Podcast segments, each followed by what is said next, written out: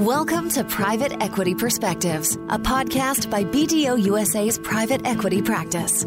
Each episode, BDO connects with leaders in the private equity space to discuss the latest trends driving deal activity, fund strategies, and portfolio company optimization.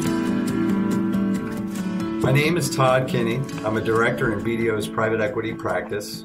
Joining me today at BDO's Park Avenue offices in New York City is John Castle managing partner of New York City based middle market private equity firm Branford Castle Partners. John, thank you for joining me today. Thank you very much for having me, Todd. It's, uh, it's great to be here. Uh, uh, we've had a long time relationship with BDO. BDO's done a lot of great things uh, with our, our fund and, and our portfolio companies, and it's always great to spend time with you. We certainly appreciate and value the, uh, the relationship with Branford Castle. So thanks again.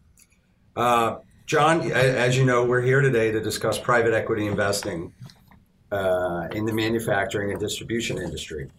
Given that your firm invests in this industry, obviously, among others, how would you describe the overall deal environment? Well, I think the old saying is, uh, may you live in interesting times. And I think it's fair to say we live in interesting times.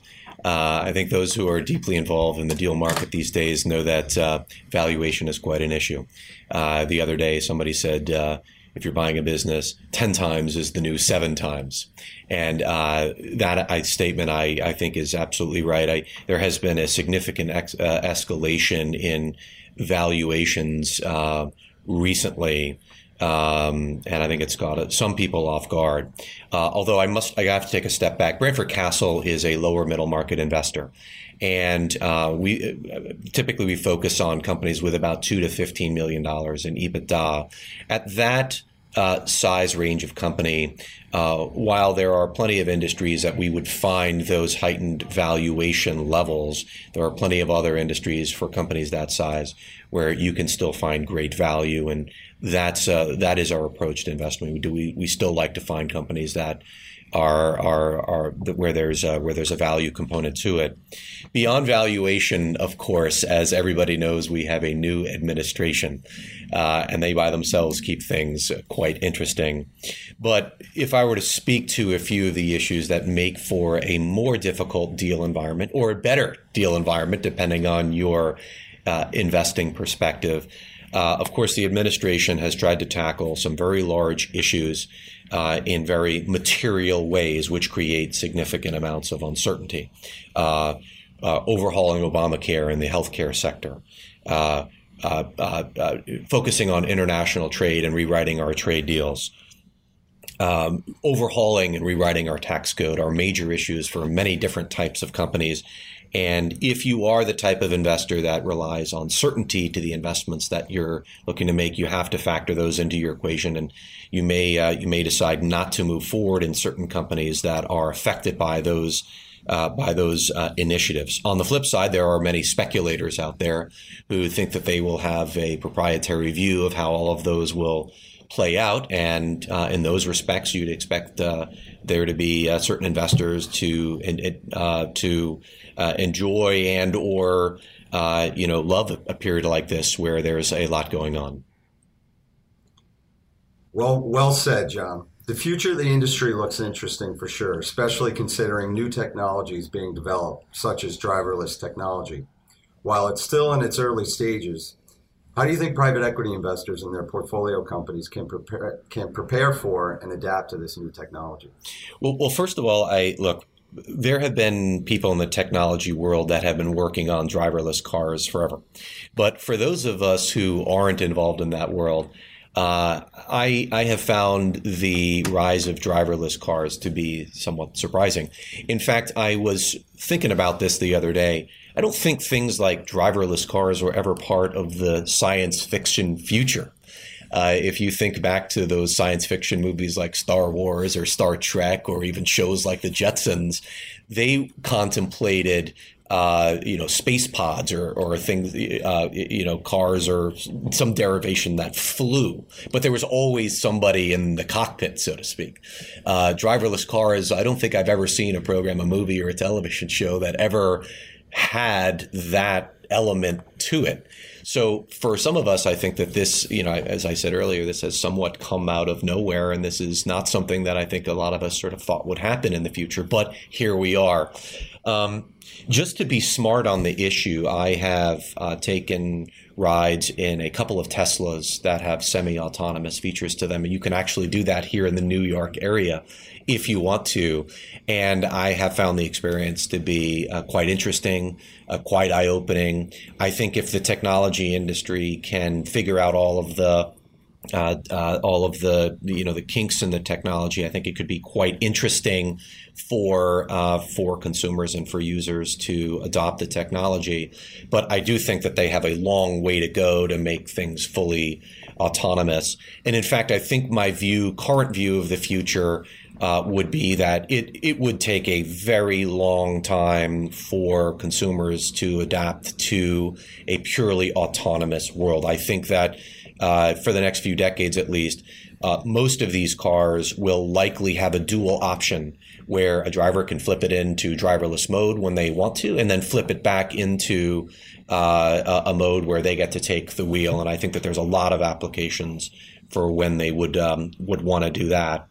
Uh, but look, as a private equity investor, you have to at least nod that this is coming down the pipe. You have to position yourself to acknowledge a potential future uh, reality. But as of right now, I, I, don't think that, from what I've seen, I don't think people have to be too alarmed by uh, by the, the, the driverless future. We do think there's a long, long tail to people being behind the wheel. Sure, absolutely. Well, given that there's so much competition out there vying for assets assets in this high valuation environment, what can private equity firms do to differentiate themselves? Well, look, I, in in Branford's case, we have a very long track record. Uh, if you take the number of deals that our uh, our, our professional, dear professionals have been involved in, you know, we've completed hundreds of of uh, transactions. Um, in a wide range of industries. So we think of ourselves as being a very reliable partner. In addition to that, we love to work with managers uh, uh, post transaction. Uh, two of our last three, our uh, portfolio company CEOs have made between 30 to 45 times our rollover, their rollover invested capital. Someone once joked they uh, that we should want to sell the business to ourselves so we can get that sort of upside. Um, but from our standpoint, we try to champion our professionalism, our longevity, the number of deals we've closed, and uh, the fact that we work well with uh, teams moving forward. That having been said, in a high valuation environment, um, you know you have a few. Uh, uh, uh, things that you can consider in terms of your approaches. Number one, you can pay a higher price for the businesses and uh, do the best you can to improve the company in, in various ways, and maybe you'll eke out a return. Uh, num- number, uh, so that's the first thing. The second thing is, you know, some people may decide to sit on the sidelines during this period, and I think that that is a perfectly reasonable approach.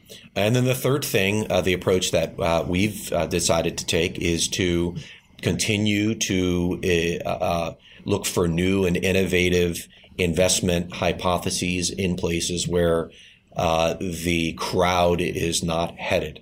And um, uh, we spent a good deal of this year thinking through those types of new hypotheses, and and we have a, a, a number of them, and uh, uh, we're uh, we've got a uh, at least in at, at this early stage a, a, number of businesses that we're looking at quite closely that fit those new hypotheses.